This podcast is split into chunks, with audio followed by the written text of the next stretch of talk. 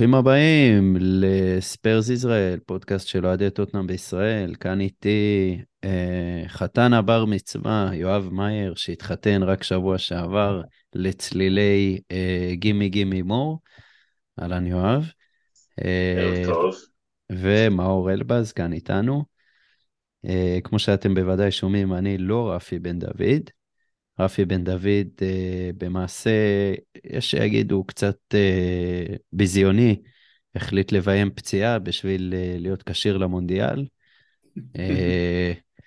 טען שיש לו איזה בעיה בשרירים, בדלקת קרום החשק או משהו כזה, ואני כמובן, כמו שאתם יודעים, תמיד נכון לעלות מהספסל ולתת את כל כולי עבור המאמן והמועדון, אז אני כאן איתכם היום. מה אני אגיד לכם? כיף, לא? כיף להקליט היום? מאור? וואי, איזה כיף, מה זה זה? זה היה מותחן שהוריד לנו שנים מהחיים, אבל לפחות היו גולים. בדרך כלל אצלנו אין גולים. כאילו, חכים לדקה 200 בשביל לשים את ה-70 אחד ולשמוח. אבל זה הרגיש משחק מצד לצד כזה. כאילו, מה זה הרגיש? זה היה משחק מצד לצד. השאלה אם כזה שקיבלנו את ה-3-2, אני חושב זה היה דקה 75, כאילו, חשבת שיש פה עוד מה זה, או שאמרת זהו, גמור? האמת, אני אגיד להגנתי שראיתי את המשחק באחורה. בידיעה. בידיעה. הבנתי. מהר. קל יותר. במקרה אמרת, יש לי תחושה שהם הולכים לחזור. מהר, הרגשת שאנחנו... בעוונותיי, גם את סיטי המפורסם ראיתי ככה. את ה-3-2? ששנה שעברה? לא, ליגת אלופות. וואו. אבל את זה, אני חייב לציין שאת המשחק ההוא ממש יכולתי להרגיש כאילו אני במשחק. זה היה מטורף. כן, וואו, זה היה מטוטל את המשחק הזה.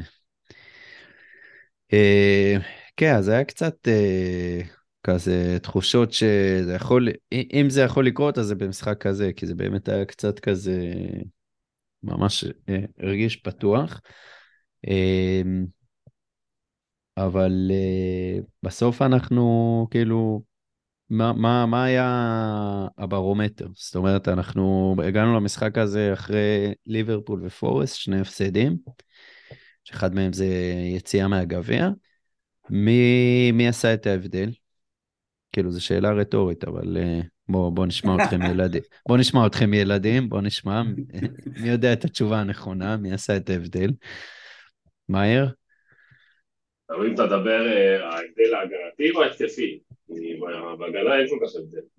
תראה, בואו נדבר על ההתקפי, כי נגיד... בואו נתחיל בטוב, אתה אומר.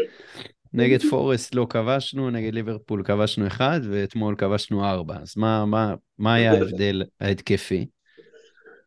שאלוהים חזר אלינו, האיש עם התנצ'ה. האמת שאף פעם לא האמנתי שאלוהים הוא ג'ינג'י, אתה יודע? כן.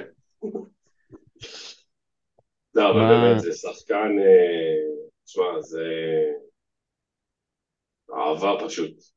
לראות אותו משחק כדורגל זה תענוג צרוף, ביחד עם האח המשוגע האורוגוואי שלו, שני שחקנים שהגיעו בינואר האחרון, אני מזכיר לכולם, מי שלא בונה על האחרון של ינואר. אתה ממש אופטימי, לפגוע ככה בינואר זה... לא, לא אומר ככה, אבל בוא נגיד ש... מי שמצפה שקונטה לא יהפוך איזה שולחן בפגרה ככה, שיביאו לו הגנה, אז תישארו קצת אופטימיים. כנראה לפני הפגרה, לא? יש לו עכשיו חודש כמעט עם לוי, כאילו כל יום הם שניהם במשרד והם כמעט לבד. אז אמרו להיות שם קצת, נקרא לזה סחיטה באיומים, עם לחץ פיזי מתון. לא, אבל רגע, עכשיו ברצינות, כאילו מה, למה קולוסבסקי ככה, לא יכול להיות שהוא זה שמשנה הכל? תשמע, קודם כל הוא באמת מוסיף המון יצירתיות בחלק ההתקפי, משהו שמאוד חסר לנו כשהוא לא משחק, וכשסון לא פוגע, זה משמעותי, כי אין לקיין עם מי לשחק בעצם.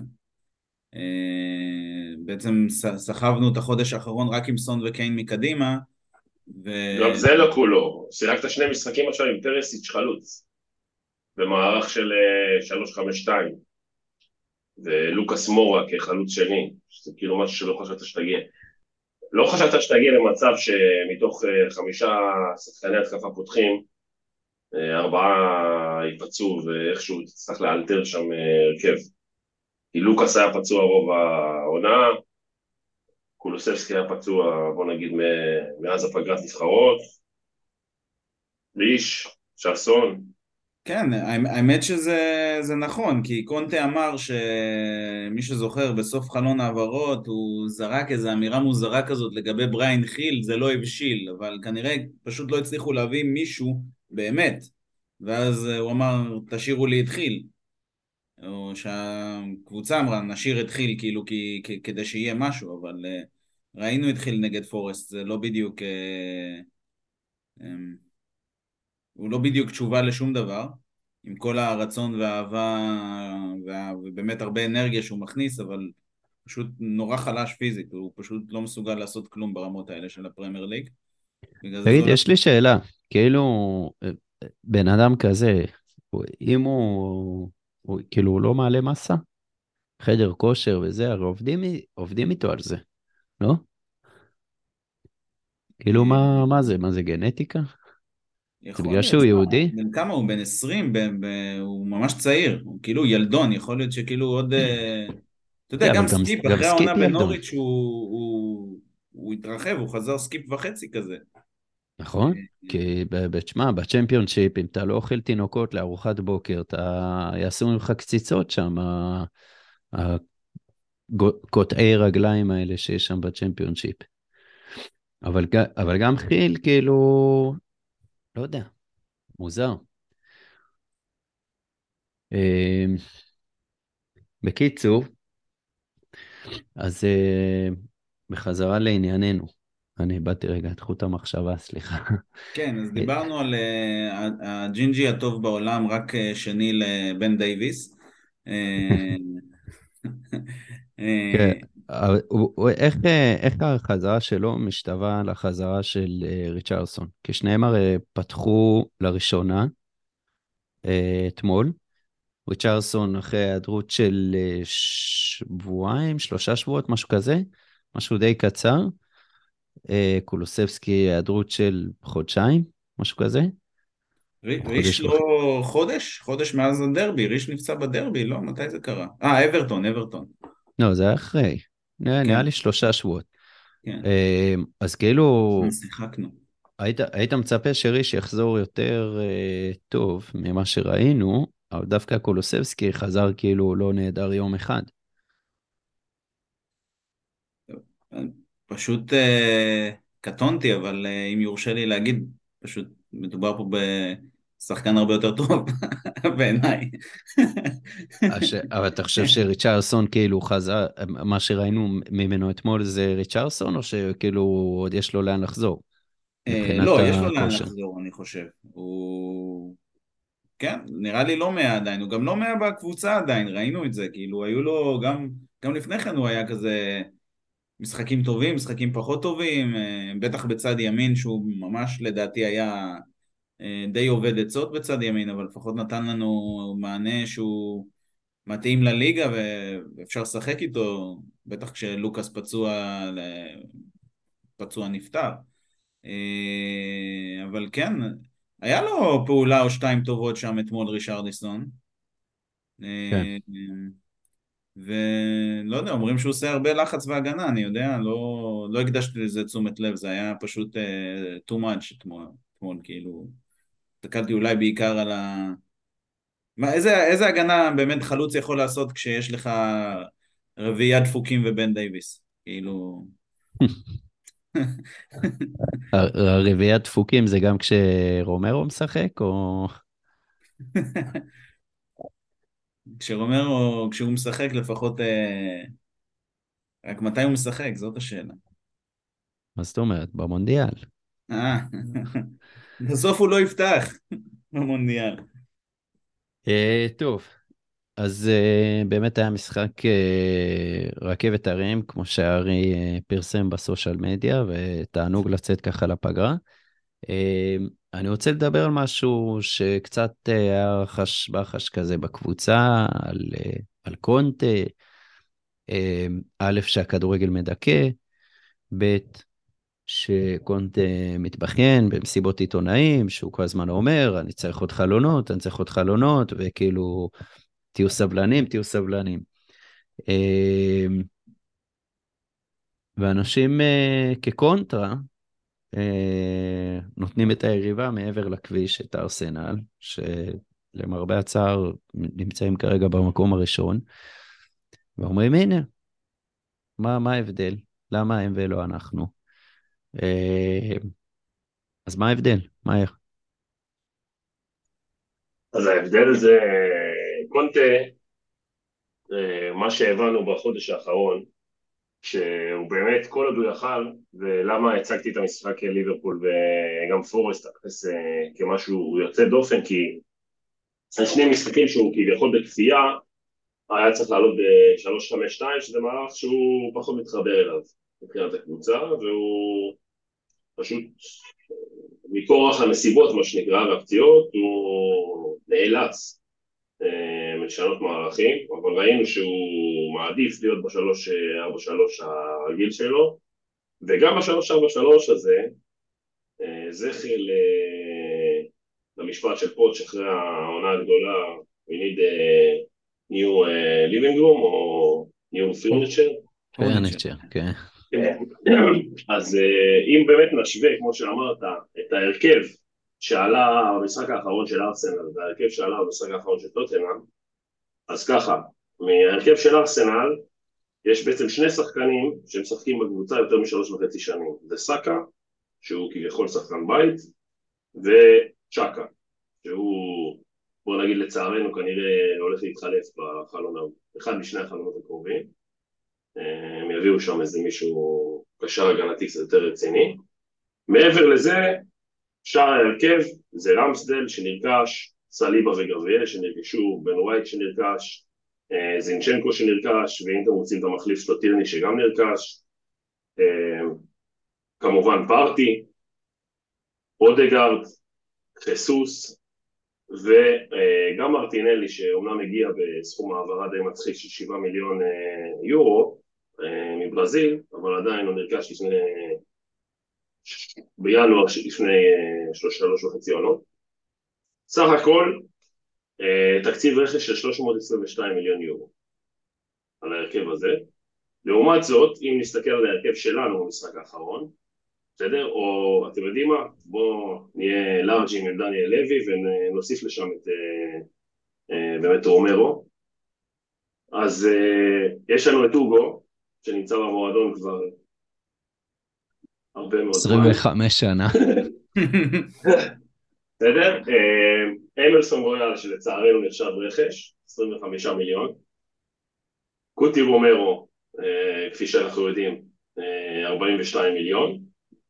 בן תנקור שהבאנו ב-19 מיליון מיובה, ואויברג שהגיע גם ב-16.5 מיליון מסוטון, ובוא נניח שגם קולו שההעברה שלו היא עוד לא, בוא נגיד לגמרי סגורה, 25 מיליון, והאחרון חביב הוא באמת ריש, שהיה לנו 60 מיליון למקורות, סון, קיין, שכמובן אחד מהם מחליף את כנראה את ריש, לא עולים כביכול כי הגיעו לפני הרבה זמן, כמובן שפריסיץ' הגיע בהעברה חופשית, בסדר? דייר, דייביס, כל האנשים האלה נמצאים איתנו כבר הרבה יותר מדי זמן. וגם, הגיעו בתמורת פרוטות. ואפילו סנצ'ס, שזו דבר יחסית באמת יקרה, הוא כבר איתנו 5.5 עונות. זאת אומרת שכל התקציב הזה ביחד מגיע לכולל, שוב, כולל ריש וכולל רומרו, שזה שתי העברות בעצם הגדולות, זה מסתכל ב-185 מיליון יורו, אוקיי? זאת אומרת שיש לנו, וזה בלי להחשיב שכמובן בארסנל היה שם עוד איזה נפילה עם פפה של 80 מיליון, אצלנו היו כביכול נפילות של סלסו, חיל, גילון, זאת אומרת שתי הקבוצות האלה יודעות גם ליפול לא מעט, זה עדיין 150 מיליון יורו, זה רק ההפרש על ההרכב, כן? ההפרש על שם המגרש הוא טיפה יותר גבוה, בסך הכל ארסנל הוציאו בשלוש וחצי שנים חצי מיליארד יורו, וטוטנהאם באותה תקופת זמן הוציאו פחות, הוציאו אזור ה-350,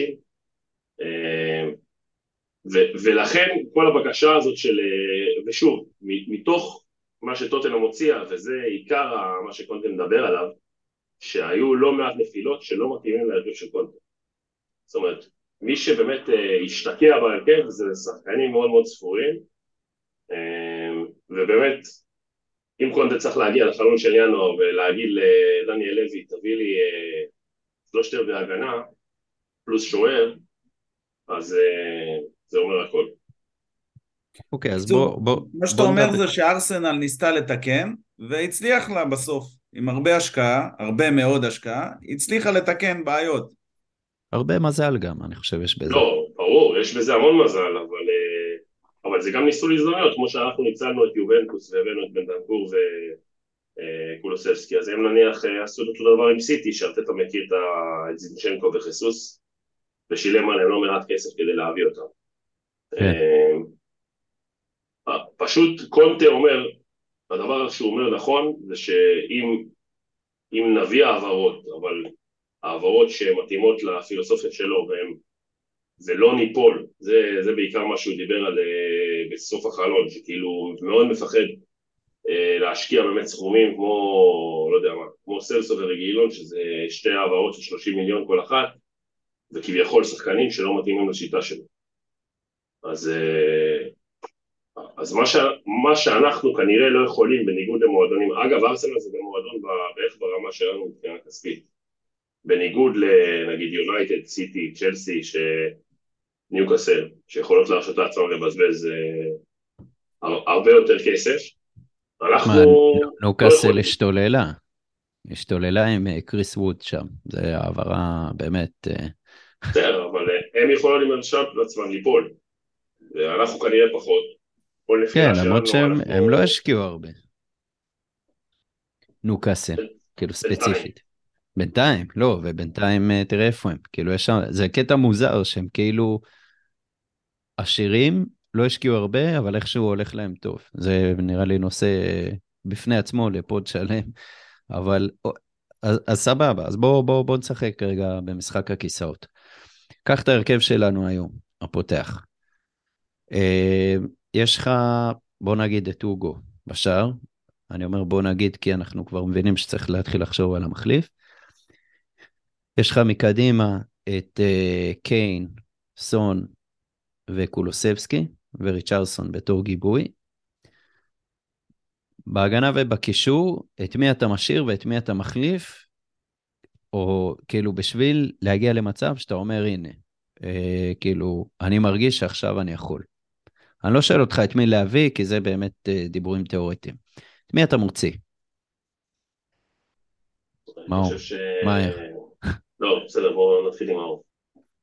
יש לנו את האובייס, שזה ברור שיש לנו בעיה במגן ימין ועוד בלם.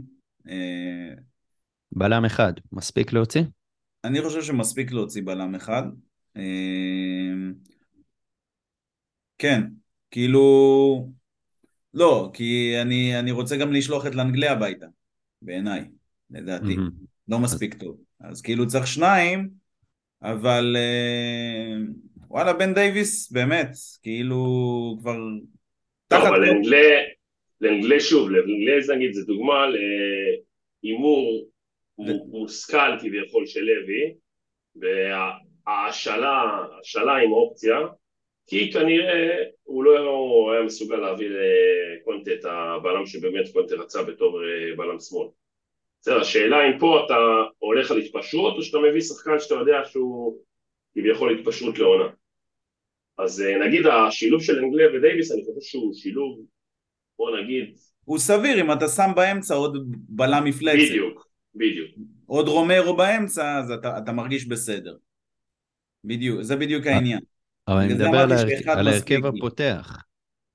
נכון, אז בהרכב הפותח שלנו אנחנו צריכים להחליף את דייר בתור בלם אמצע, כי הוא... דייר... תמיד אמרנו שדייר זה עניין של איזושהי יציבות, יש שם יציבות לאיזושהי תקופה, ואז כשהנפילה מגיעה זה קטסטרופה. בצד ימין הוא לא יכול לשחק, זה, עם כל היופי שבדבר שהוא קצת יודע להניע כדור, הוא פשוט מאבד את השחקנים ולא יכול לחזור בסגירה, ואפילו הגול שקיבלנו אתמול השני, בדיוק כמו הגול שקיבלנו מסלח, כן? הוא פשוט מתמקם לא נכון, והבלם הימני והבלם השמאלי משחקים הרבה יותר גבוה, וזה גורם לכך שהוא משאיר הרבה יותר מדי חור מאחוריו, כתוצאה מהטקטיקה של קונטה. אז כשהוא משחק באמצע, זה מסתיר חלק מהחולשות שלו, ועדיין אתה רוצה לראות שם בלם יותר איכותי. זאת הסיבה שזה דייר, שצריך להתחלף. אז דייר ורויאל מן הסתם. זהו, לא? כאילו אויברג בן תנקור אנחנו... אז שים לב מה אתה אומר. אתה אומר שבעצם אנחנו מרחק של מגן, ימין ובלם, בשביל להעמיד קבוצה שאני לא מדבר איתך אליפות, כן? זה, בשביל זה צריך להיכנס לעומקי הסגל וספסל נכון.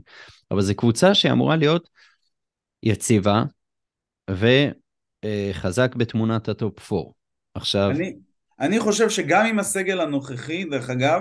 אנחנו רוצים לעשות טופ 4. לא רק טופ 4, אני צפיתי שנסיים באזור ה-80 נקודות את העונה. וואו. באזור ה-80, זה יכול להיות גם 77, כן? 77 זה לא איזה היסטריה, כן? בטח שכן, מה זאת אומרת? 77 זה טופ 4 ודאי. נכון, אני חושב שאנחנו שווים טופ 4 ודאי. זה גם מקום שלישי אולי. מה זאת אומרת? אני חושב שזה... עכשיו, זה קצת תלוי בפציעות. כי... ראית מה קרה, זה בדיוק מה שקרה לנו, זה יותר מדי להישען על קשירות הסגל, אבל כ-11 אין לך בעיות עמוקות בצורה חריפה ב-11, גם? למה? לא, זה נכון, אבל השתי בעיות שלך, הן שתי בעיות של קבוצה ששואפת את אופספור, הן בעיות רציניות. מאוד, מה זאת אומרת? אתה משלם על זה כל משחק, אני חושב, בחצי מצב של שעה. תקשיבו, אמרסון רויאל, זה באמת שחקן, שאני חושב שאני מת על קונטה, באמת תורך בו בכל מה שהוא עושה. לא מובן לי, וניסינו לנתח את זה הרבה פעמים. אני לא ברור לי איך השחקן הזה עדיין פותח בקבוצה ששואפת לטופו, זה באמת... אני אסביר לך איך הוא פותח. כי תסתכל על איך זה סניון היה נראה במול פורסט, ותסתכל על רויאל איך הוא נראה. רויאל חסין מנטלית, אוקיי? עם הבוס ששורקים לו, עם כל מה שקורה איתו, הוא פשוט חסין מנטלית, וזה הרבה יותר חשוב לקונטה. ובהשוואה לדוארטי? גם דוארטי יש לו הרבה יותר נפילות. אתה רואה אותו, הוא לוקח לו איזה 3-4 משחקים להתניע, והוא לא בקצב של הכושר גופני שלו, הוא בטח לא שחקן הגנה ברמה שלו, אוקיי? אז בטח שהוא יסמוך על רויאל, ועל אחת כמה וכמה שרויאל מגיע ולוקח מהכסף הפרטי שלו משהו כמו רבע מהמשכורת, ומשקיע באימונים שלא עוזרים, כי מוח אי אפשר להשתיל.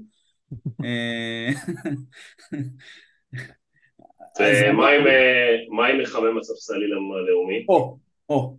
אז... איזה אחד? מה איתו? אני לא יודע מה איתו. זה שאלה... לא, זה שאמור להחליף את רויאל, מה זאת אומרת את זה? איזה, מה, אחי, על מי אתה מדבר? יש כל... תשמע, איזה מסכן, ממש, ממש התבאסתי עבורו, ממש. אני חייב להגיד לך שהייתה לי ציפייה בלב שלם, שהוא יפתח נגד פורסט,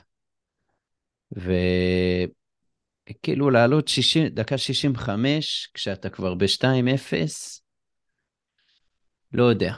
בסה. ראית איזה סטנינג גובל שלו קיבל? מפורס. עזוב, נו. אני אגיד לך מה, הוא... ברור שהוא לא בתוכניות. לא, אבל השאלה למה? ואני אומר שהתשובה ללמה... כי הוא ילד. לא, זה לא התשובה. אני חושב שהתשובה ללמה, זה מה שאמרנו בתחילת העונה, זה החתמה של לוי? כן, שקונטה בן אדם עקשן, ואמר שבוא נגיד שלוי לא ידחוף לו ככה לקרדות, לא משנה אם הספקנו גם עם פוטנציאל. לא, אבל אני חושב שבועז צודק מקצועית גם. כן, אני לא, מה, אתה חושב שעד כדי כך הוא יהיה פרינציפיסט אפילו על חשבון המקצועי? אם הוא היה באימונים אש ולהבות, הוא היה פותח, הוא היה מקבל את... לא, עזוב את הבן אדם, הבן אדם לא הגיע לקדם עונה, ואמרנו כבר בתחילת העונה שגם הוא צריך מחנה קדם עונה דרג ב' של קונטה בפגרה הזאת, ואני באמת מקווה שבוא נגיד שאם אין תוכניות לינואר ברשת, בעמדה הזאת, אז לפחות שנראה אותו איכשהו נכנס לרוטציה, כי באמת, אני כאילו לראות את רויאל, זה באמת, זה דברים שקשים לעין לפעמים. זאת אומרת, ההחמצה שלו נניח, בן דייביס, כאילו, אני לא יודע מה אנשים רוצים מבן דייביס, הביא לו כדור, מה אתה צריך לעשות? כולה להוריד את הרגל, כמו שאתה לומד בילדים א', בגיל 15, ולכוון למסגרת. אתה יודע, אני... אחי, הוא הסתבך עם דברים יותר גרועים מזה, הוא הסתבך עם לתת פס, נו באמת. כן, עם ה-no-look passes שלו. תקשיב, היה לי, זה כאילו, זה קצת מביך להגיד, אבל יוצא לי לפעמים לחשוב עליו, על רויאל, כשאין משחק. והוא ממש ממש, אני מוצא הרבה קווי דמיון, הוא ממש מזכיר לי את סיסוקו.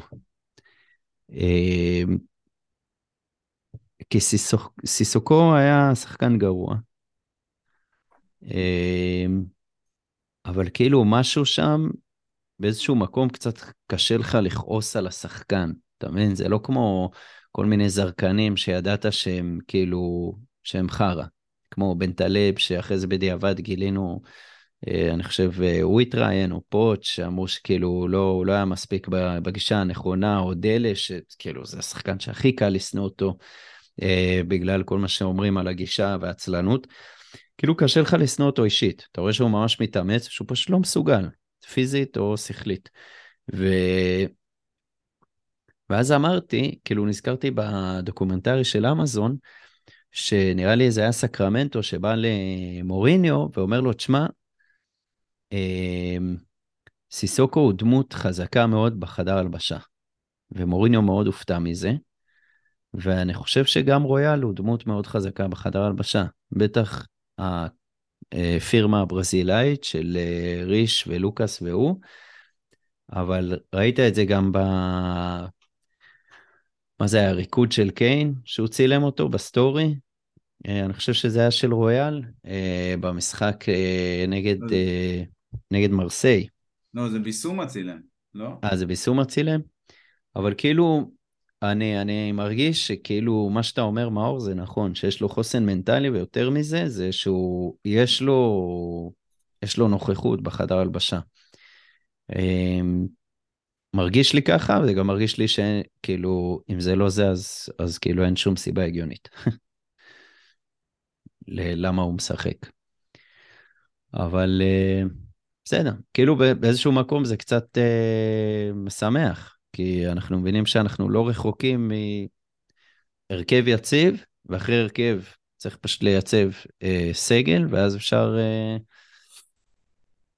להתחיל, אתה יודע, להבטיח את ההישארות בליגה. אני אשאל אותך שאלה כזאת, אם אומרים לך בינואר שאפשר להביא 2 מתוך 3 שחקנים, הרי אחת השאלות שאלו אותנו מה צריך להביא, בוא נהיה ריאלים, לא יגיעו יותר 3, זה כאילו זה להחתים חצי עולם במונחים של ינואר, כן? ושל לוי. כן, אז אני אומר יגיעו 2 מתוך 3, ולדעתי 2 שצריכים להגיע זה, כאילו 3 שאנחנו צריכים זה,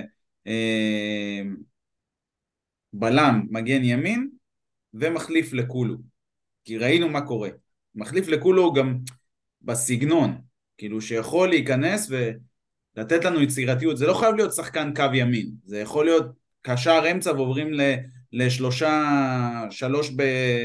למערך של 3 באמצע, אבל מישהו יוצר, כן? מישהו מדיסון. שיהיה מדיסון, האמת מדיסון. או ארקסן, הם שר ובישול היום. מה יותר דחוף? מגן ימין, לדעתי מגן ימין. לדעתי, זהו, זה התלבטות בין מגן ימין לבלם, כי זה באמת תלוי ב... כאילו אתה חייב לקחת בחשבון את הפציעות, אתה חייב לקחת בחשבון את זה שרומרו הוא פציע, הוא פציע גם בחשק, כך מתגלה, ונדבר על זה תכף, ואז אתה אומר בלם יכול להיות, מצד שני,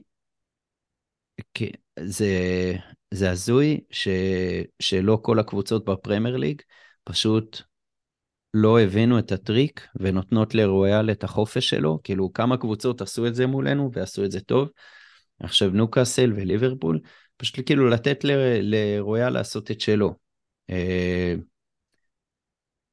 ואז, וכאילו, ולא יצא מזה כלום, אני לא מדבר איתך על סנצ'ס, שילוב של סנצ'ס רויאל, אבל רק אתמול, וכמו שמאיר אמר, כאילו, דוארטי עושה שם גול, בוודאות, ודוארטי, כמו שאמרנו, הוא לא בסיור כמו שהוא היה בסופון השבוע.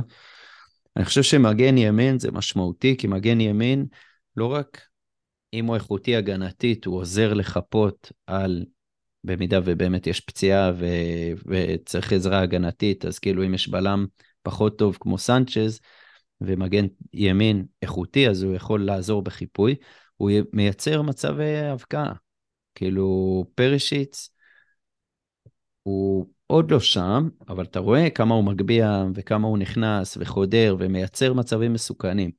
אז כאילו אני אומר, אם יבוא מישהו שהוא יציב הגנתית, ושהוא מביא את המשחק ההתקפי של, אפילו לא הולך לך רחוק לעולמות הטריפייר והרוקר, שיביא את מה שדוארטי הביא בסוף עונה שעברה. חלום. ואם זה יהיה דוארטי? אתה לא משיג לי רף פה מטורף, אתה מבין? שיחזור לעצמו? אם דוארטי חוזר לעצמו? קונה את זה, תביא בלם. אני חושב שבלם יותר חשוב. בעיקר, שוב, בעיקר כמו שאתה אומר בועז, בהתחשב בזה שמתוך, כמה אנחנו? 5 בלמים, שהם כביכול ברוטציה, שזה סנצ'ס דייר, רומרו, לנגלה ודייביס, כביכול, אם אתה שואל את קונטה עכשיו, תן לי עולם, כאילו, אתה יודע, עולם ככה... אוטופי. כן, אוטופי שיש לך תקציב בלתי מוגבל, ואתה יכול להביא 5 שחקנים שהכי מתאימים לשיטה שלך, אני מניח שבמקרה הטוב דייביס יישאר שם כבקאפ פלייר, וחוץ מזה הוא מחליף שם 3, תסתובב.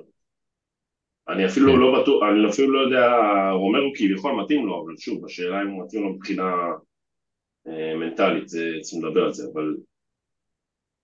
אז כיוון שאתה צריך, שהשלישייה שלך תהיה יציבה לאורך זמן, אתה חייב שם 2 בלמים לפחות שהם מתאימים לשיטה ומנהיגים, וזה אין לנו.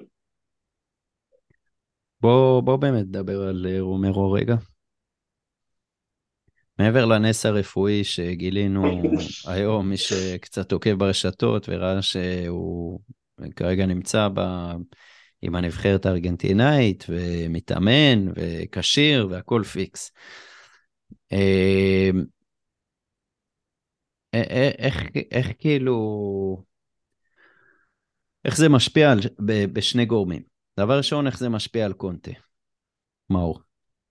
וואו, זו שאלה, היה לקונטה את ההתבטאות הזאת, שהוא אמר שיש שחקנים שכאילו בקבוצות, שבקבוצות אחרות הם לא, הם שומרים את עצמם למונדיאל או משהו כזה, הוא כאילו דיבר על קבוצות אחרות עכשיו, אני ממש מקווה שהוא דיבר על קבוצות אחרות, כי אחרת זה מה שנקרא ביג בלגן בשבילנו. זה אומר שהוא לא סופר את רומרו יותר, כי מי שמתעסק מה שנקרא, מי שמתעסק מתרסק אצל קונטה, וקונטה זה אש ולעבוד, זה לא... למרות שלא לא ידוע על סיפורים שקונטה זרק שחקנים מתחת לאוטובוס, כמו המאמן הקודם, לא הקודם, לפני... כן.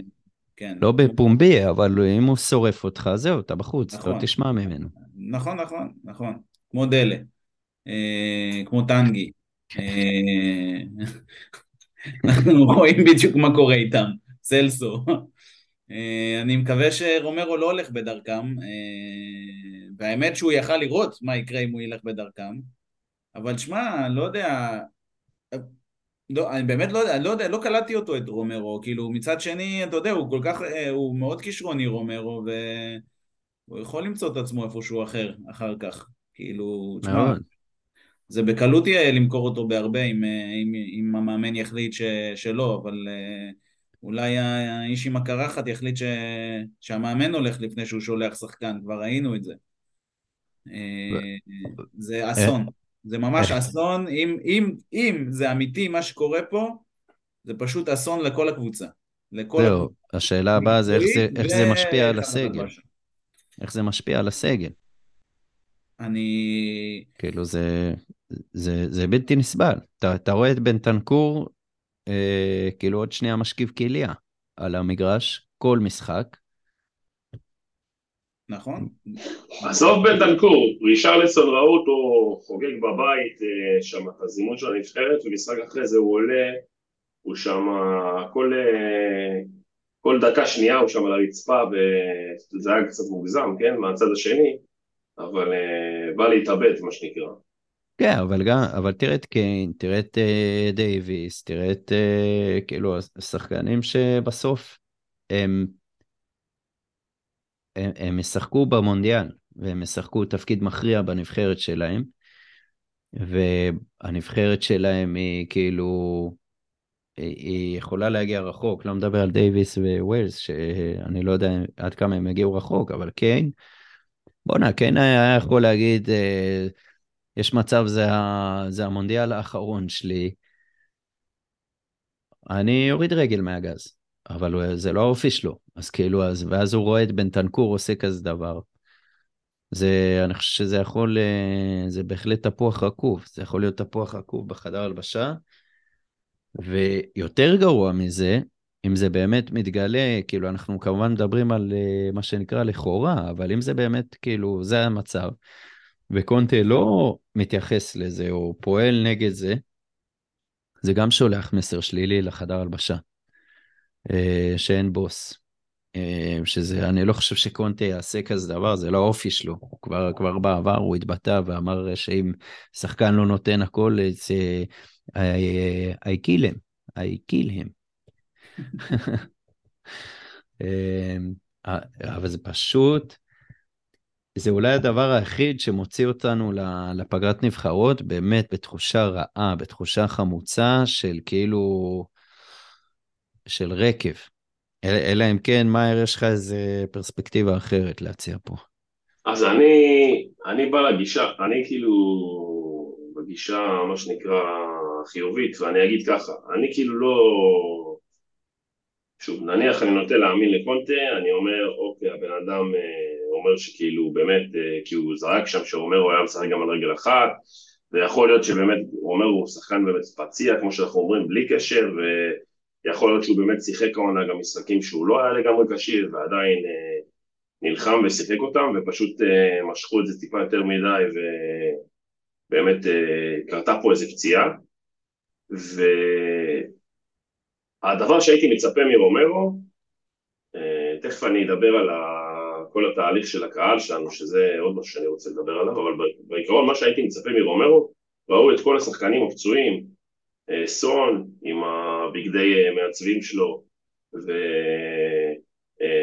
יודע שם, ססניון, וכל השחקנים שלא יכולים לשחק, היו שם על הספסל, לא ידעו, ולא יודע, 10 שעות אחרי זה בערך, אתה רואה שרומרו כבר נחת שם בדוחה או באגודבי, והצטרף לאימונים של הנבחרת, כאילו, בוא נגיד, המינימום שאתה יכול לעשות, זה באמת להיות עם הקבוצה במשחק האחרון, לעודד מהיציע, ואז כאילו להגיע למחנה של ארגנטינה היום אחרי, לא היה קורה לך כלום. זה באמת הייתי מצפה ממנו. אני, בוא נגיד, נוטה להיות חיובי ולהגיד שאם הוא באמת מרגיש שהוא פצוע, וכאילו הצוות הרפואי טוען שהוא פצוע, אז הוא באמת היה פצוע או לא קשיר ב-100%, ואמרו שלא רוצים כאילו באמת לסכן אותו, את ה-100% שלו, משחק אחרון לפני המונדיאל ודברים כאלה. אבל אני חושב שהוא היה צריך להישאר לפחות, ולהיות חלק מהקבוצת עידוד שם שהייתה ביציע. מבחן ראשון שלו נגד ברנדפורד, אחרי הפגרה. נראה אם הוא שווה את זה. אם הוא כאילו, אתה יודע, זה יהיה המבחן האמיתי, איך הוא חוזר מהמונדיאל. אם הוא יבוא לטרוף, וכאילו, אתה יודע, ישכח את הסגה הזאת, או שזה יימשך. וכאילו, זה משחק חוץ ברנדפורד, המשחק אחרי זה וילה בבית, בראשון לינואר, אבל גם שם יש השפעה לקהל.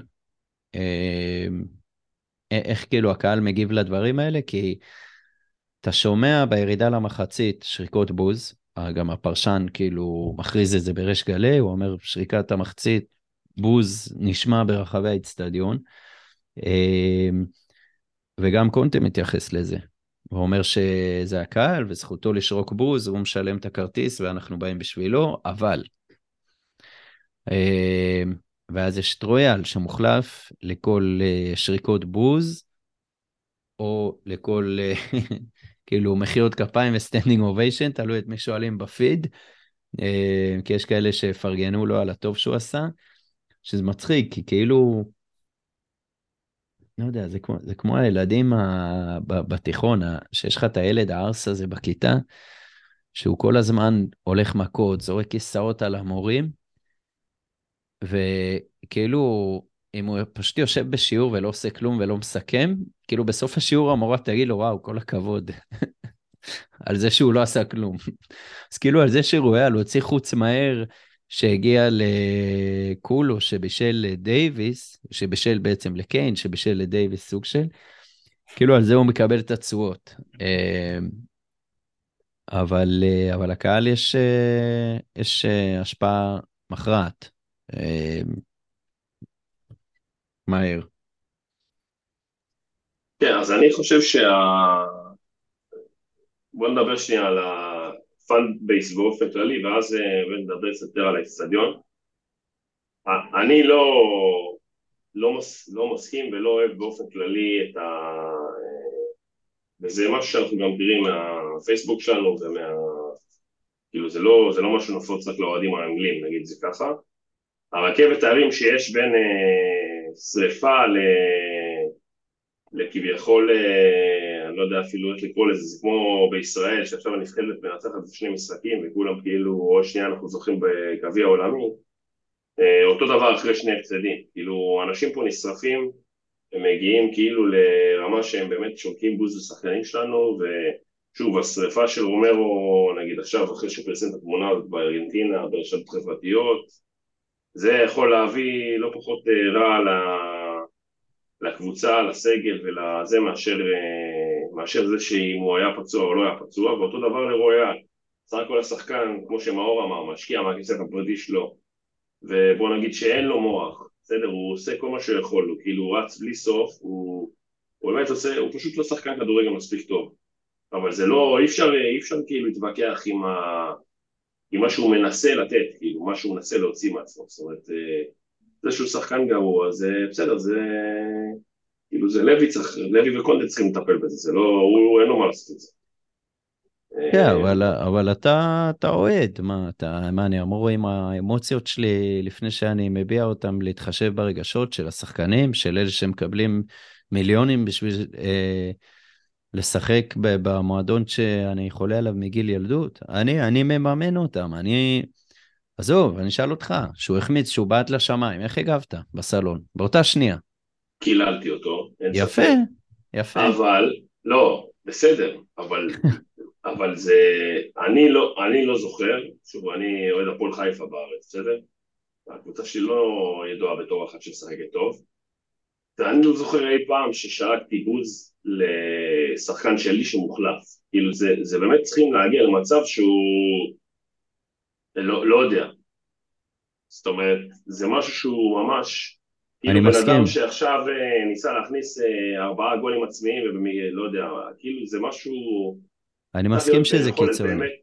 באמת מחפירה, ושוב, גם מה שיכול לקרות פה, זה פשוט שקונטה כאילו יבין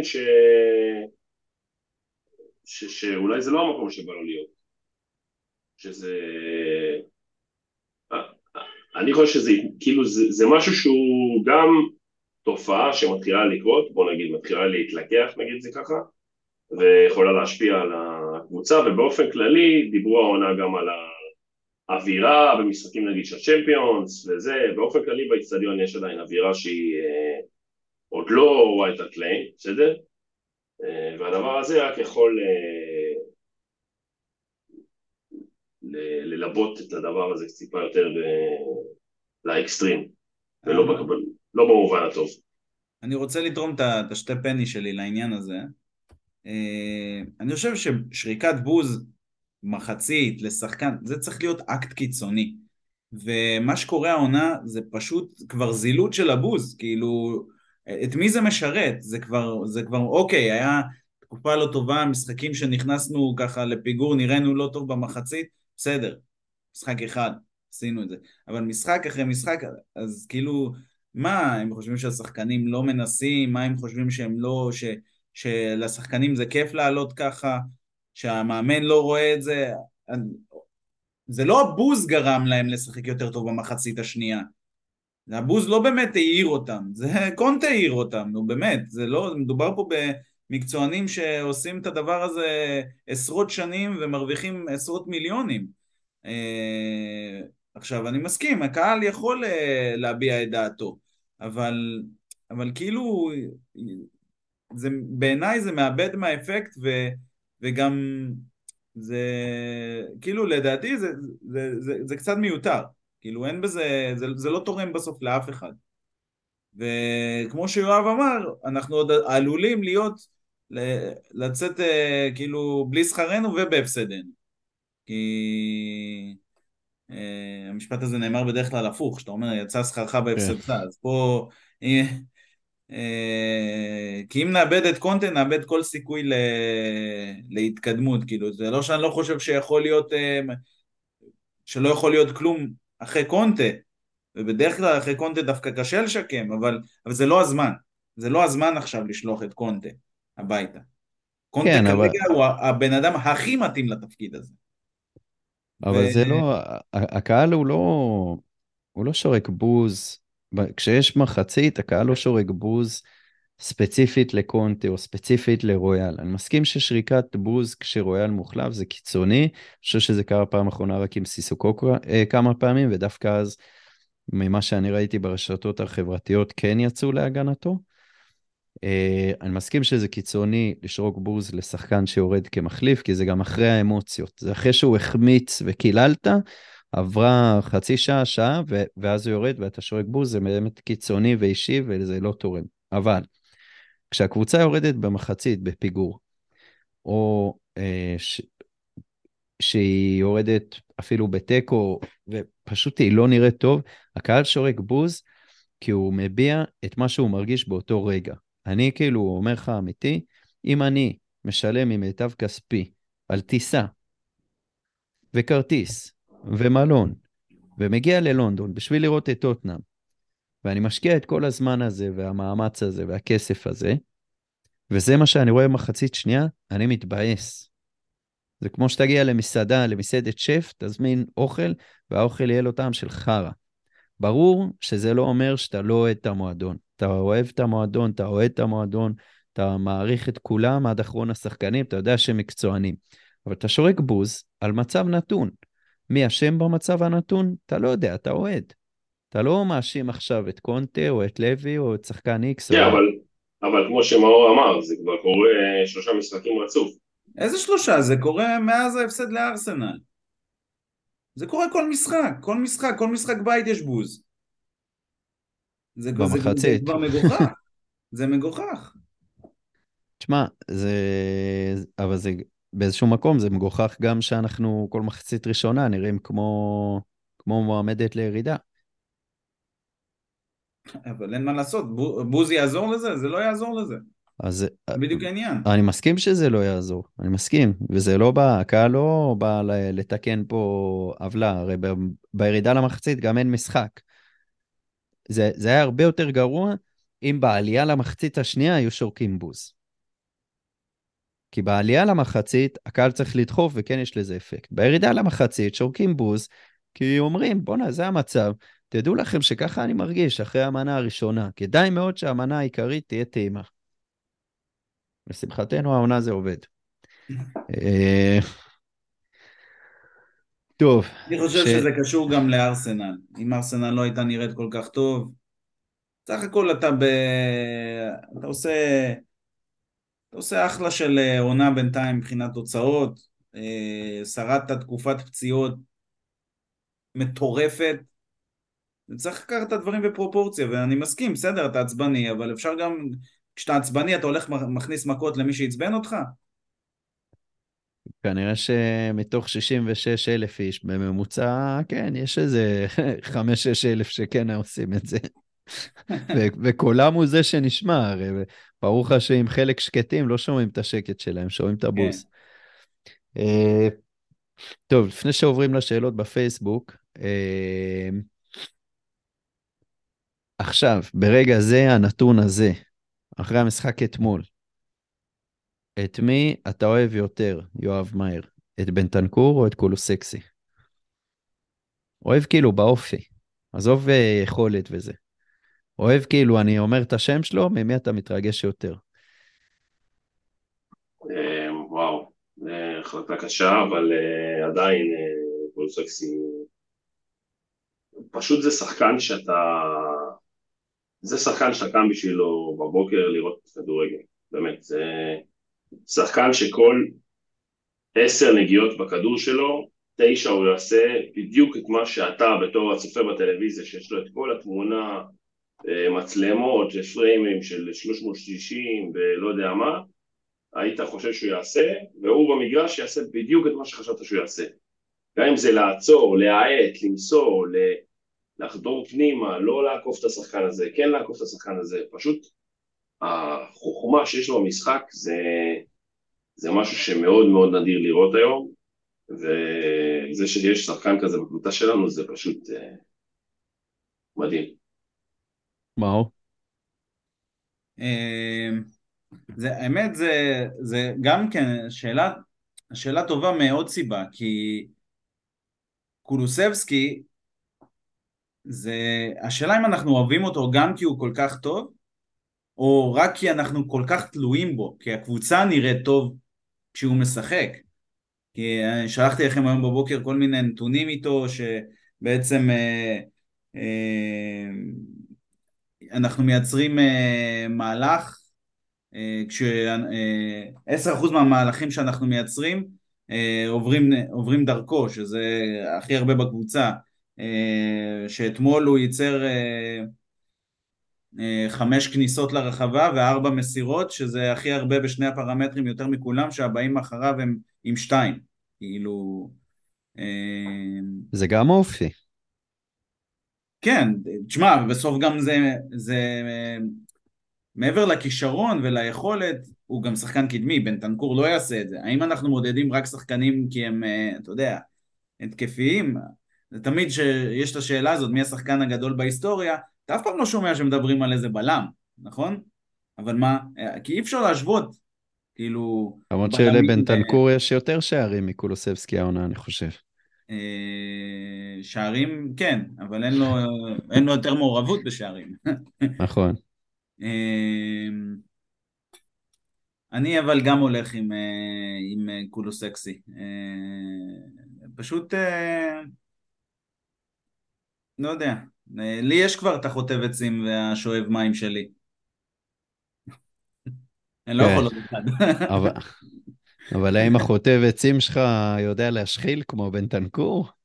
תשמע, אני במשחק האחרון באמת, כאילו, ברור שאהבתי אותו מהרגע שהוא הגיע, או לא מהרגע, אולי לקח לו איזה 3 משחקים להבין שהקצב פה שונה מאיטליה, אבל וואו, מה שהוא עשה במשחקים האחרונים, וספציפית אתמול, א' הוא משחיל בערימות, זה כאילו, אני חושב שהוא שני רק לדלה, בעשור האחרון בטוטנאם, שחקן שככה משחיל בלי פחד גם, כאילו במצבים שאתה אומר אם הוא מאבד זה מתפרצת, אבל באמת האופי הזה, אני מרגיש שהוא סוחב אותנו קדימה, שהוא מטריף את הקהל, את הקבוצה, יותר ממה שאויברג עושה דרך אגב, שבהתחלה כשאויברג הגיע, הרגשנו ממנו וייבים של... אתה יודע, של אטרף, של ויקינג, בן תנקור, זה כאילו... אני מסכים עם זה, אני לא אוהב את הידיים שלו, ביארג לא אומרות שהוא מטריף או משהו כזה. זה מתבטא באמת בנוכחות הזאת. שוב, אבל הם גם קצת שחקנים שונים, זה לא... בסגנון, כאילו. כן, גם בהם מתרבויות שונות. טוב, אז אתה יודע מה, עוד נושא אחרון, לפני השאלות מהפייסבוק, כי אין הרבה שאלות בפייסבוק, באמת נמשוך את זה, את הפוד הזה קצת יותר, כי יש לנו פגרה. אפשר להגיד שזה סוג של חצי עונה, כי אנחנו יצאנו לפגרת מונדיאל, נמצאים במקום רביעי, אחרי הניצחון של ניוקאסל, אנחנו נמצאים במקום רביעי, שמינית גמר צ'מפיונס נגד מילן. 2 שאלות. א', האם אנחנו מבסוטים מזה? כן או לא? גם ביחס למה שאנחנו חושבים שהיה יכול להיות. וב', ראייה לאחור בתחילת העונה, האם ציפיתם שככה נצא לפגרת נבחרות? אני רוצה להתחיל. אני יכול להתחיל. כן, בראש. אחד משמעית אני מרוצה, על אחת כמה וכמה נוכח כמות הפציעות שספגנו בייחוד בחלק הקדמי, למרות שזה מצחיק, כי דווקא להבקיע נראה שאנחנו מצליחים, ולשמור על השאר אנחנו לא כל כך מצליחים, אבל כן, אני מרוצה בטח מהתוצאה,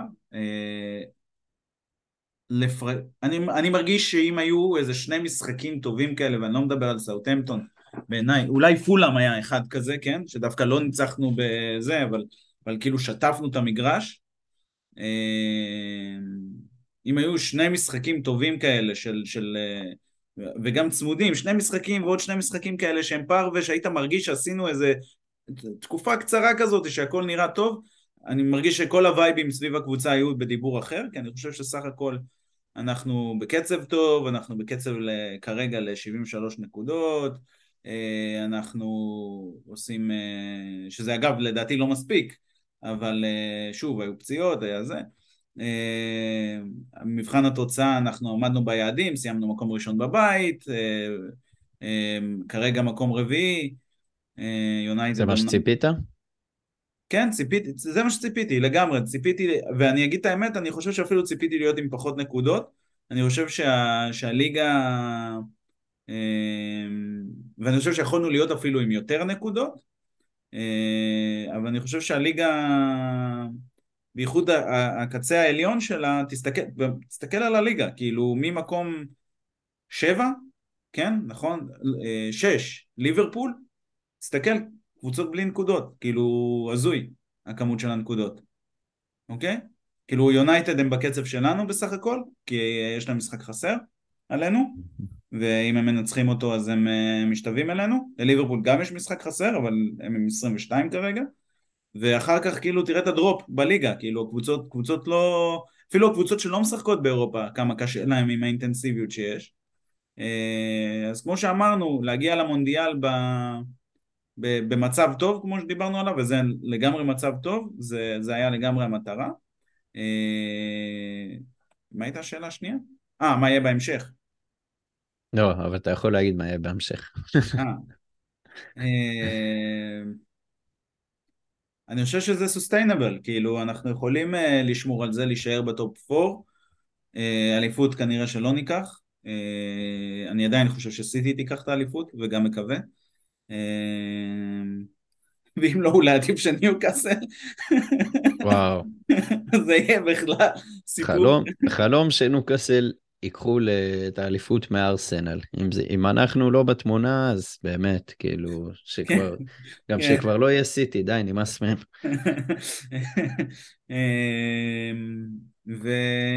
ואני באופן אישי לא כל כך מאמין בקונטה בנוקאוט, אז אני לא יודע אם נעבור את מילן, ולאן זה ילך משם, אבל אני חושב שאנחנו נעשה את הטופ-4 שלנו, נקבל את החיזוק בינואר, אני מאמין שהוא יישאר, יחתום חוזה, ארי יחתום חוזה, ושנה הבאה תהיה שנה מעניינת. וואו, איפה חותמים על זה? איפה חותמים על זה, כן, כן, הרבה אופטימיות. כן, מהר, אתה גם מבסוט בגדול. אז כן, בואו נעשה את זה כמו שמאור עשה, לחלק את זה לחלק הראשון, שזה מה באמת מה ביחס לציפיות. אז ביחס לציפיות אני חושב שסך הכל אנחנו איפה שפלוס מינוס חשבנו שנהיה. אני מסכים שכאילו החלק האחרון שהיה לפני הפגרה קצת, בוא נגיד, נדער אותנו, כן.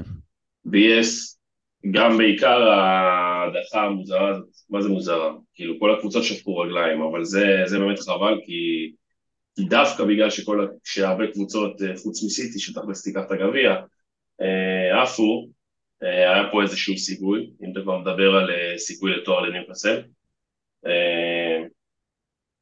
אבל אני חושב בוא נגיד, אם היית אומר בתחילת העונה, שתהיה מקום רביעי, ובאמת ציינת ראשון בבית, קבל קבוצה סבירה, סך הכל בנוקאוט, אז היית חותם על זה, ועם מלא הפציעות, בוא נגיד, אני מניח שגם היינו שלישי, וגם יותר קרובים לארסנל, מה שאנחנו נמצאים היום, שזה 8 נקודות, אז אני חושב שסך הכל, כן, השליש שבקצת העונה הזאתי, בהחלט סבירה, ושוב, גם מה שלא היה סביר בה, אני חושב שהוא, וזה מתחבר לחלק השני, שאני חושב שהסיפות שיהיו בפגרה הזאת בין קונטה לפרטיצ'י ללוי, לגבי מה שהולך להיות בקבוצה, הן שיחות שאני מאוד מקווה שמה שמאור אמר נכון, כי אני לא עד כדי כך בטוח בזה כמו שהייתי,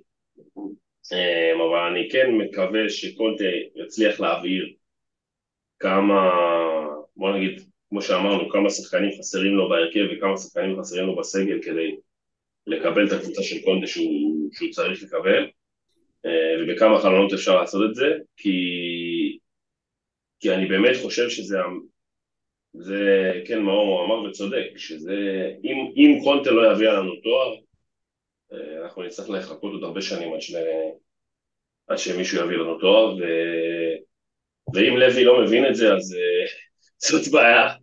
זאת בעיה אחרת, אז אני מאוד מקווה שהוא יבין את זה, ויבין שהוא צריך כנראה לפתוח את הכיס לא מעט, ולנצל את זה שיש לו אצטדיון סולד אאוט כמעט במקום משחק, והמון כסף שהוא מכניס מכל מיני משחקי NFL והופעות של ליידי גאגה, או לא יודע מה, מי שלא מופיע שם.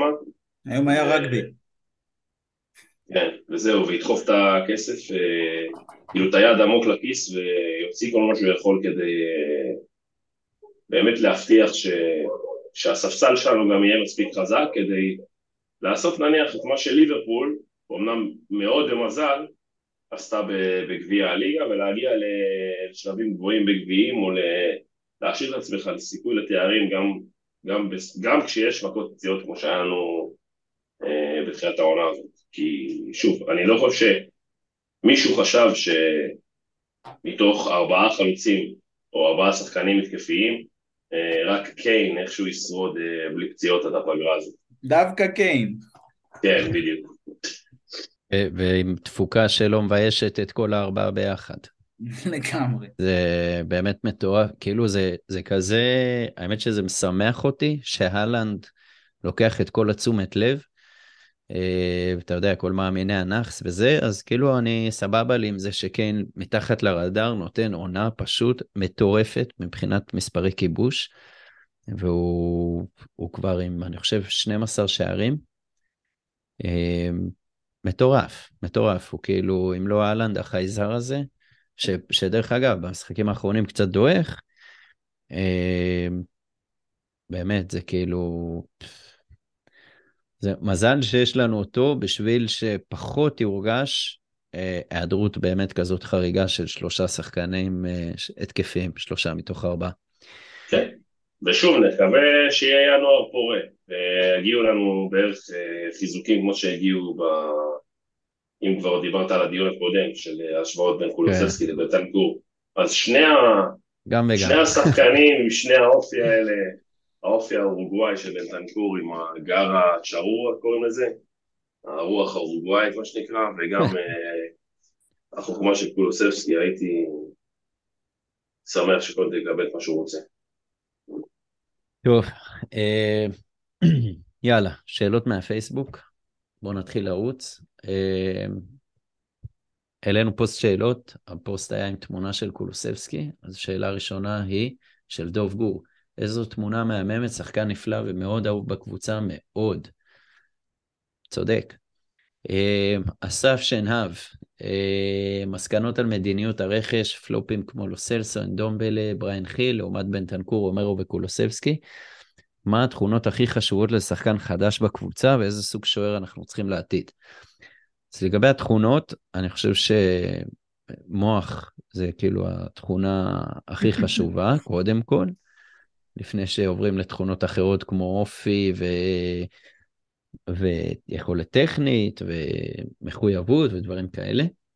אבל לגבי סוג השוער, מאור, איזה סוג שוער אנחנו צריכים לעתיד? אוקיי, שוער זה סוגיה קשה, כי אם לא נביא שוער בשורה הראשונה שיש בעולם היום, שזה הרבה כסף, ולא נראה לי שמישהו הולך לפתוח את הכיס על הרבה כסף, הכוונה שלי 70-80 מיליון, לא הרבה כסף, 50, כי גם היום שוערים עולים הרבה כבר.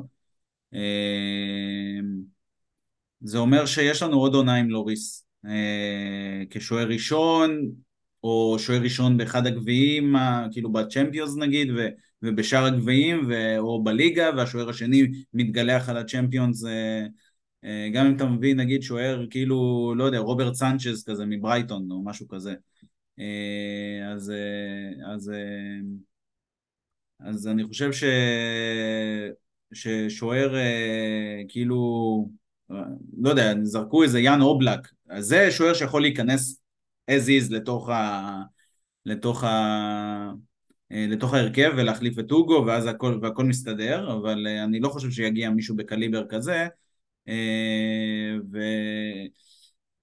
קצת כמו שהבאנו את אוגו, כשאוגו הגיע אז הוא היה כאילו השוער של הסוויפר קיפר, כאילו זה היה הדבר הכי חשוב שצריך, והבאנו את מספר אחת בתחום כאילו של השוערים הצעירים, והיום אוגו הוא קצת דינוזאור, ועם הגיל גם בא הדרופ-אוף ביכולת שלו שהוא כבר עושה יותר טעויות ומנמעט, וגם מיקום שלו קצת פחות טוב, ואז פחות הצלות, הוא עדיין שוט סטופר יחסי טוב, אבל יש ירידה גם במדדים האלה, אז למצוא שוער היה צריך לקרות כבר לפני שנה או שנתיים, כדי שיהיה איזושהי חפיפה, חשוב שיהיה לו כמובן משחק רגל, בטח עם מאמן כמו קונטה שדורש את זה, מחוליית ההגנה שלו, אפילו אחד כמו ניק פופ היה יכול להיות הרבה יותר טוב מלהביא את פרייזר פורסטר,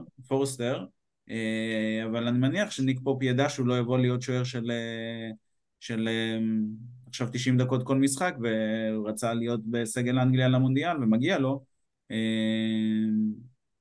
וזהו, אז צריך לחפש איזה מציאה, כשהיה את ההזדמנות לחטוף את השוער שהיום נמצא במילן, שהוא פגז של שוער, לא קפצנו על ההזדמנות, השוער של פורטו, או נדמה לי דיוגו קוסטה, הוא גם כבר המחירים שלו לא באזורי חיוג שלנו, זהו, לא יודע מה יקרה עם השוער, אבל זאת בעיה עצומה. תביא את יאן אובלק, מה הבעיה? כן, ואז תישאר עם רויאל, בסדר? סתם, האמת שעוד מעט מונדיאל, אז יש את ה... איך קוראים לו? של מקסיקו, שמככב פעם ב4 שנים. או שהוא לא של מקסיקו. או צ'ואה, כן. שואר של פעם ב4 שנים. טוב, אורי מרגל שואל, אילו עוד שחקנים יהיו ואפשר להביא שישדרגו אותנו? שבאמת דיברנו על זה, כמה זה הזוי ששדדנו את יובה על השחקנים האלה, אבל גם קצת כמו שארסנל לקחו מסיטי את זינצ'נקו וחסוס, וכאילו יש כאלה פשוט יחסים בין מועדונים, כמו שריאל שותה אותנו בדרך כלל, למרות שהם משלמים על זה, אבל כן. יובל ברנע שואל אם הייתם קונטה, באיזו עמדה או עמדות הייתם ועם חיזוק בינואר ואיזה, דיברנו על זה רבות. אלון קרני שואל איך קולוסבסקי כל כך טוב.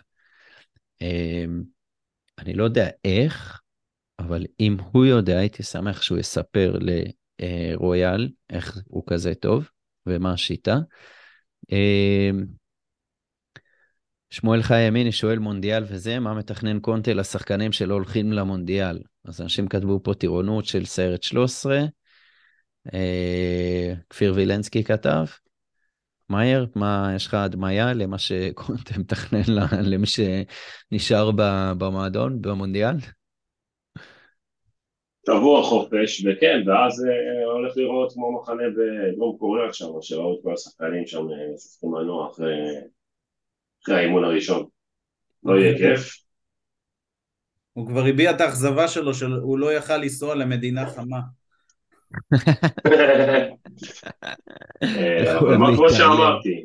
כמו שאמרתי, אני מקווה, ראיתי נניח אצל סיטי, שחוץ מאלן ומחרז, כל מי שנשאר שם זה רק באמת שחקני אנדר 18 כאלה. אצלנו, האמת שהרכבת מול היחסית היה מלא בשחקנים שטסים למונדיאל, חוץ מרויאל, היה שם, רויאל אנגלה וקולוסבסקי, כביכול, לא טסים, אז 8 כאילו כן טסים, אבל כמו שאמרתי, אני מתכווה שאולי אנשים כמו ספנס, או כמו... באמת אולי סס, אם הוא לא, סס לא טס, נכון? סוף. אז כל מיני אנשים כאלה שבאמת צריכים קצת לסדרת חינוך של קונטה ולהבין מה זה השיטה של קונטה. אם שאלת בשאלה הקודמת מה חשוב לרכש, אז אני חושב שפסלה מאוד שינה את המדיניות רכש, והוא באמת קודם כל הצעיר אותה יחסית, ודבר שני, עכשיו שיש את קונטה הוא גם התאים אותה יחסית לקונטה. האמת, אני רוצה להוסיף על זה, יואב, סליחה שהתפרצתי ככה על הדברים שלך, אבל אם באמת אנחנו צריכים להגיד מה חשוב, חשוב להביא שחקנים בקליבר הזה של בן תנקור, של פרישיץ, חבר'ה שיבואו ויגידו לארי, תשמע, יש לך עם מי לשחק פה בשביל לקחת תארים, אתה רואה את זה, ראית את פרישיץ, שמע, אני חושב שהשני המשחקים הכי טובים שלו, אחד, כן, פורסט אני לא רוצה להגיד משחק טוב כל כך, אבל המשחק נגד ליברפול הוא היה מצוין, והוא לא שחק בעמדה שלו, למה? כי זה אופי, זה לא קשור לאיפה הוא ישחק, הוא הבין שעכשיו תפקיד שלו זה לשחק חלוץ, והוא ייתן את הכל והוא דפק שני עמודים, כאילו, ובן תנקור זה שהוא יורק דם על המגרש אחרי שהוא עוד שנייה מת, זה אופי, וזה אופי של שחקנים גדולים שלקחו דברים בחיים שלהם, ואין לנו את זה בקבוצה. עם כל הכבוד ואהבה לסוני, שהוא שחקן מדהים, ואנחנו אוהבים אותו והקבוצה שלו, ואתה יודע מה, אפילו רומרו, ובטח דייר, ודייביס, וכולם. אין לנו את זה בקבוצה. הם השניים היחידים בקבוצה שיש להם ביצים, כאילו באמת. וובוס, או ביצים. כן, האמת שהייתם ואת... את הגרסה של בן תנקור הבלם, כאילו אורוגוואי בתור בלם, ועוד שוודי כזה חכם בתור מגן ימין, אם היה אפשר שכפל אותם. תאמיר גלבוע, איך אני מסביר למשפחה שלי שאני מאוהב בשוודי ג'ינג'י שלא שמע עליי בחיים, זה טוב. באופן כללי, רוב התגובות פה מתמקדות בקולוסבסקי, שזה ממש כיף שהוא חזר. יצחק דונט, הימורים שלכם על ההישגים של נבחרת אורוגוואי במונדיאל, כשגם פדה, שזה פדריקו ולוורדה אני מניח, וגם בן תנקור מגיעים בכושר אדיר כל כך. מה הוא? ולוורדה או פדרי? פדרי במונדיאל יהיה? כן. כן? הם באותו בית? ספרד ואורוגוואי? לא. לא יודע, לא זוכר. אני עוד לא נכנסתי לעמוד של המונדיאל עדיין. כאילו באופן כללי, ראיתי את הדוקומנטרי של פיפה, קצת הוריד לי את החשק שבמילא היה מאוד מועט על זה שיש מונדיאל באמצע החיים והוא פשוט בבאסה כזה. עוד לא נכנסתי לווייב. היום בסופר התחלתי לקנות קצת פיצוחים, אבל זה עוד לא שם. צריך להיכנס לווייב. אז רגע, זה אורוגוואי? מאור? אני מאמין שהם עושים חצי גמר. יואב? וואו, חצי גמר זה יפה. מאוד. את האמת שגם אני כמו בועז, עוד לא התחלתי יותר מדי להסתכל על הפרקטים וכאלה. בבית עם פורטוגל, גאנה וסון. מעניין.